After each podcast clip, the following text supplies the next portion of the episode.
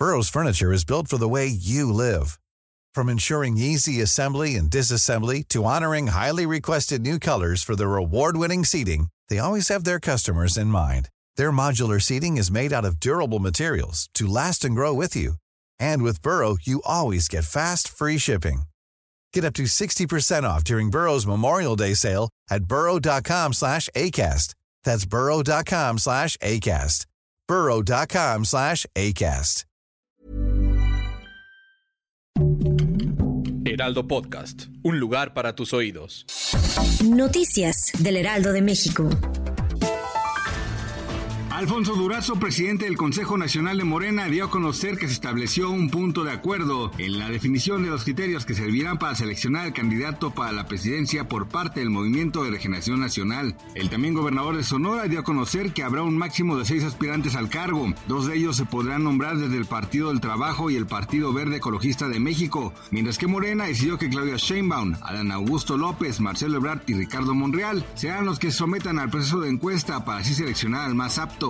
Indicó que los cuatro aspirantes de Morena deberán de firmar su compromiso con los estatutos del partido para apegarse a la legalidad y fomentar los valores de no robar, no mentir y no traicionar al pueblo. Además de esto, no podrán aliarse a grupos políticos, económicos, grupos extranjeros o inclusive con el crimen organizado. Este lunes, durante la conferencia matutina, el presidente Andrés Manuel López Obrador, Mara Lezama, gobernadora de Quintana Roo, dijo que el tren Maya es una obra de infraestructura extraordinaria y única en su tipo de construcción en el mundo, así como un instrumento de justicia social. Indicó que con el nuevo acuerdo por el bienestar y desarrollo de Quintana Roo se está vinculando a los jóvenes en ese entorno laboral que genera ese gran proyecto. Silvio Berlusconi, el multimillonario de los medios de comunicación que fue el primer ministro de Italia, que más tiempo estuvo en el cargo a pesar de sus escándalos por sus fiestas cargadas de sexo y por varias denuncias de corrupción, falleció este lunes a los 86 años. Sus seguidores aplaudieron cuando su cuerpo llegó a su villa en las afueras de Milán desde el Hospital San Rafael de la ciudad, donde había sido tratado por leucemia crónica. Habrá un funeral de Estado el miércoles en la Catedral Duomo de Milán, anunció la arquidiócesis de esa ciudad.